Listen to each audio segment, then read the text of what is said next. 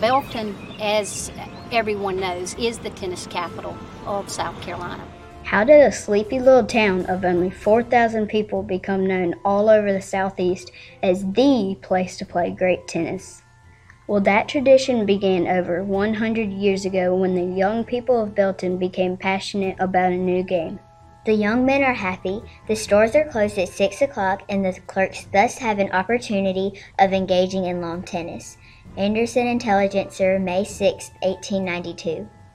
By 1890, tennis clubs were being formed in all the municipalities of Anderson County. Lawn tennis is a very popular game in the city. This game is said to be better than equestrian exercise for developing the muscles of the gentlemen and bringing roses to the cheeks of the ladies. And besides, there is a world of interest and amusement in the game. Anderson Intelligencer, April 21, 1892. The first court in Belton was located at the Y of the train tracks where the depot now sits and then was moved to the plaza where the Belton Tennis Center is located. The courts were not always like they appear today. The tennis courts were in bad repair. So everyone got together and they started brainstorming of let's get the courts repaired. And they added the third court. And it just ignited interest and enthusiasm from everyone. And they actually ended up forming a tennis club, which still exists today.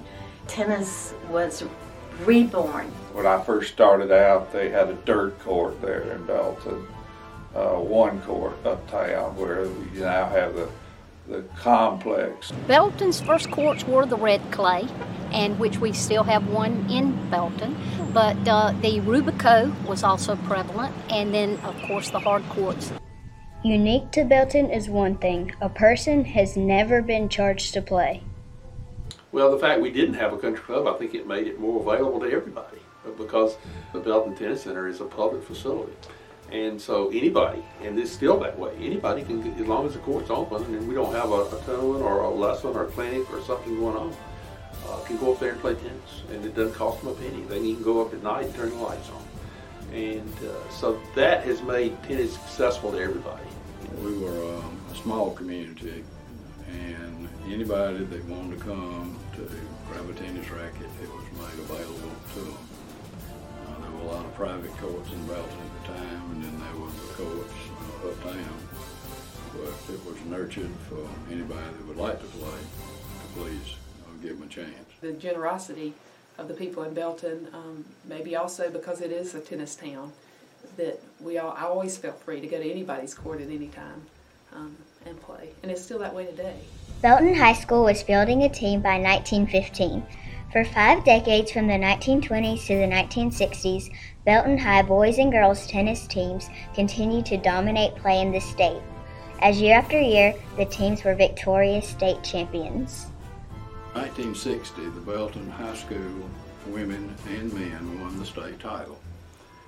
And this was not that unusual, but the question was how could a little town of 4,000 compete with the larger towns in South Carolina? So I'll just read you the score at the end of the match. Belton had 22 points, Greenville had 19, Charleston had 16, Florence had 15, and Columbia had 15. We were the champs. A little town versus the big towns in South Carolina. What I'm getting ready to read to you was in the Belton News in 1963.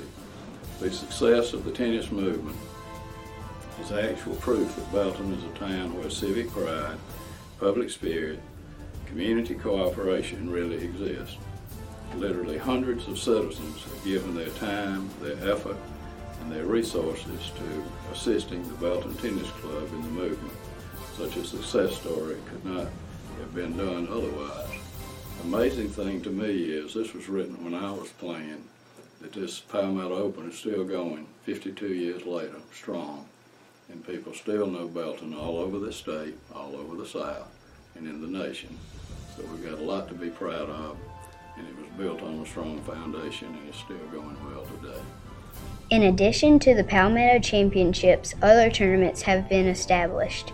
The Rising Stars Tourney, the Hall of Fame Classic, the Men's Collegiate Tennis Tournament, and the Spud Tournament.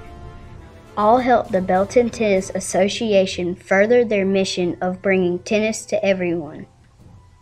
A great number of Belton natives have been state, southern, or nationally ranked over the long history of play. So, what has been the driving force behind these winners? A lot of the people in the community that have supported tennis, such as my dad, um, Rex Maynard, Jim Russell, some of the people that were so committed not only at a local level but at a state level, a southern level, and a national level, uh, have just worked really hard to keep this a tennis community. Well, Belton produced top players because the players kind of taught each taught each other. Uh, as, as, as, a player would, would, learn how to play and be an outstanding uh, player, then the younger people would look up to that person, but also that older player would teach them, teach the young people how to play and uh, and go out and play with them, and that's the most important thing. If you go out and play tennis with somebody better, then that makes you better. My dad grew up playing tennis in Belton. He loved it, and he wanted to make it a lifelong sport. He really appreciated everyone here helping him learn tennis as a child, and he did want to give back, and he gave back really for the rest of his life. Max Grubbs uh, in Belton helped me more than anybody. I would come sit, he was a businessman here in Belton, and I would, after school, a lot of times when I knew he was going to get off, I would go sit on the curb in front of his house and beg him to go work out with me. And, and he would, even coming in from work, he would, I'm sure he was tired, I can relate to that now. uh, but he would put on his tennis stuff and go up to the tennis courts and hit me forehands for 30 minutes, hit me backhands for 30 minutes, and watch me serve. And he was just real encouraging. And with tennis in their blood, Belton's young people have had opportunities to enrich their lives. More than just college scholarships, the travel, the brushes with the world famous athletes, and the lasting friendships they've made, they all believe that their lives are richer for the lessons they've learned it was just the, the people in the town, I, I think, was so encouraging and outstanding. It was such an active tennis club, but it's just a great place. I'm I'm so proud to, to have grown up in Belton. I wouldn't give anything for it. I, I really would. With the advent of more and more tournaments held on our courts, the community leadership of dedicated men and women, and the interest of successive generations in the game, Belton will continue to be known as the tennis capital of South Carolina.